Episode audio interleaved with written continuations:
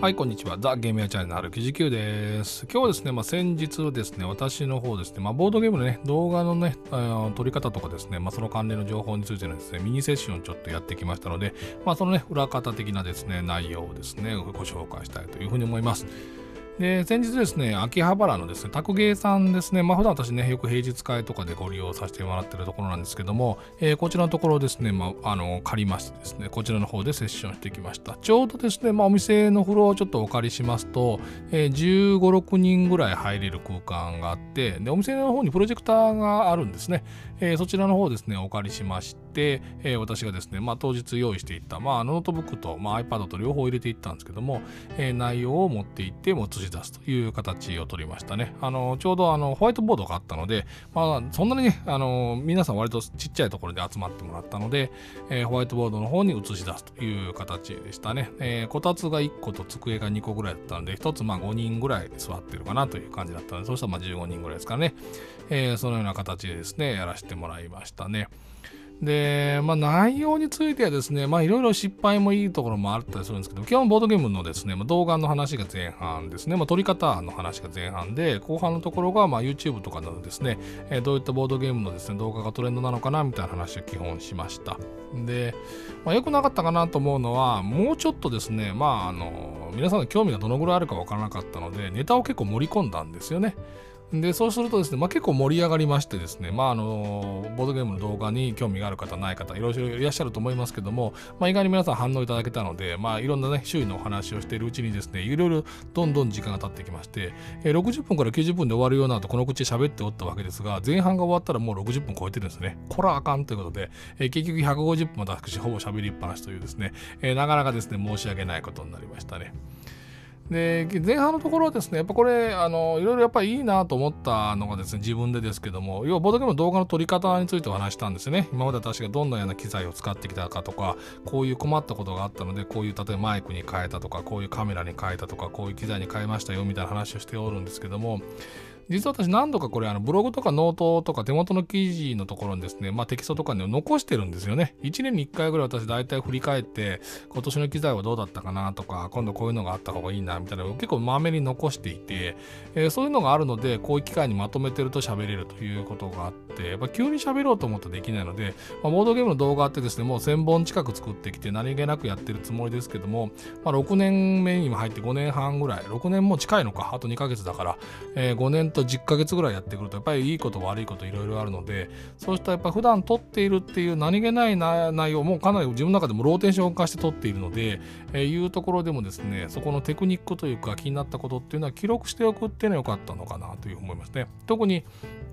あのプレイ動画撮られてる方の場合とかだとちょっと距離が離れたところから撮ってるビデオカメラで撮られてる場合が多いと思いますけども私の場合には物撮りに近いようなもう90センチぐらい1メーター切ったような状態からカメラと自分が向かい合ってるっていうシーンで、撮っているのでその辺りで撮る時のねこういう機材が良かった悪かったっていう話がですねできるのはですねなかなか面白いんじゃないかな。特に今もこれちょうど吹き込んでますけどもこれ私ライブ配信と同じ機材のところで、今ポッドキャストへの収録してるわけですけども、まあ、どんなマイク使ってますかとかですね、まあ、どんなミキサー使ってますかとか。これ収録は今ロジックプロ X 使ってるわけですけども、まあ、そういうのを使ってますよみたいな、まあ、ソフトとかハードの両面をお話しできるっていうのはなかなか面白い機会かなというふうに思いますね。これね、やっぱりいろんな方いらっしゃると思うんですよね。あの、内箱たくさん作ってる方とかですね、日本語化されてる方とかですね、和訳されてる方っていろんな方いらっしゃると思うんで、やっぱり私が、僕が、俺がっていうのをね、えーいうのを皆さんのテクニックとかをこういう喋れる場があるっていうのは、ボードゲーム業界まだまだいろんなことあるんじゃないかなというふうに思ったりはしますね。タコゲさんその点ちょうどいいですよね。あの15人ぐらいさっと集まれるし、プロジェクター置いてあるので、ノートブックか、まあ、タブレット持っていけばすぐ再生できるっていうのがあるので、こじんまりしていいかなと思いますね。私も本当にあの店長さんの方に、すいません、5人とかでお願いしますとかいう話をしたので、本当に何人集まるかはね、全く自信がなくってやってたりするので、まあ、そういったこじんまりすることもできるので、まあ、そういった点からね、まあ、ご相談するのもいいかなというふうに思いましたね。非常に私があくまで作ってる作り方をお話したんですけど非常に盛り上がりまして楽しかったですね。やっぱボードゲームの作り方によってもやっぱいろいろみんなああなるほどねとかねいうことがやっぱあるのでまあ自身が作らないんであっても、まあ、ご興味いただける点はあるのかなという感じでしたね。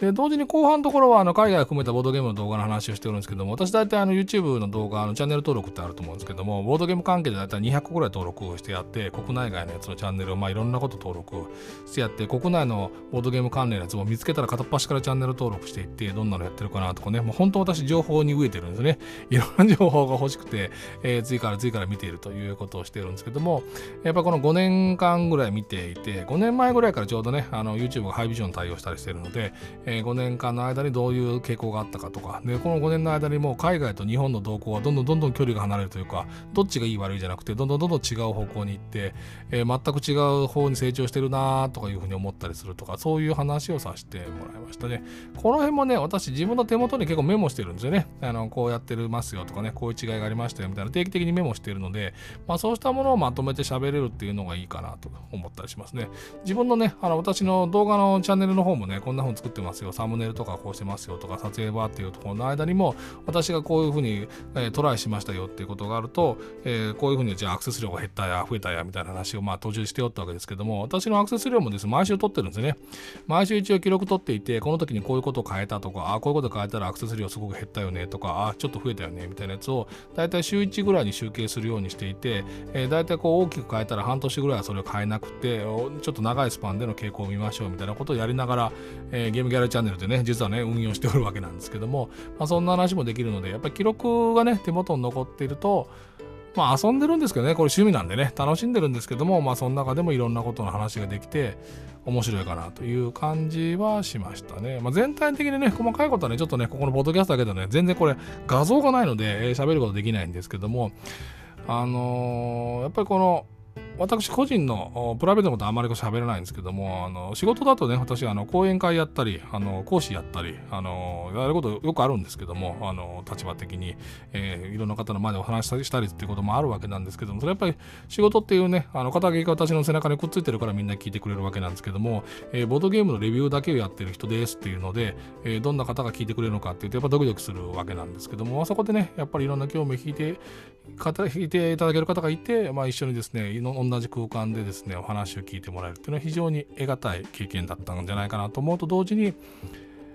やっぱ今回のはですね、あの、去年、今年か、今年の方からですね、長谷川鳥さんの方がですね、ま、アートワークの勉強会とかやられてたり、あの、ゲームのデザイナーさんの方がね、一緒に勉強会やられたりっていうのは、やっぱたびたびタイムラインとかで見てて、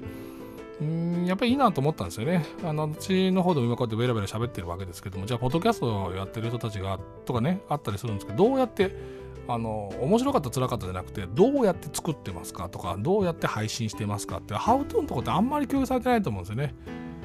正直なところ。なんでそのボードキャストにしても動画にしてもレビューにしてもその書き方じゃあワードプレス使ってるのかブログだったら。じゃあワードプレスでないんだったらじゃあどのブログを使ってるんだとかサムネイルはどうしてるんだとかスタイルシートで大体みんな買ってますよねとかどのスタイルを使ってますかなんてことはあんまり共有されてないのでそういうノウハウ的な部分もこれからどんどん共有すると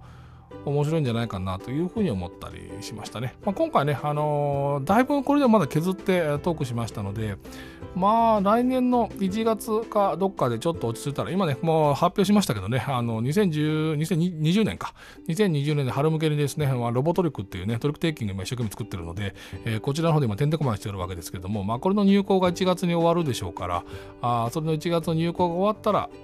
もう1回ぐらいやってみてもいいかな。まあ、来ていただける方がいらっしゃればですけどね、えー、いらっしゃればですね、もう一回ぐらいやってみてもいいかなということと、まあ、少しちょっと後半垂れるところが私の中でちょっとあったので、その辺を修正したバージョンを作ってもいいかななというふうに思っておりますね。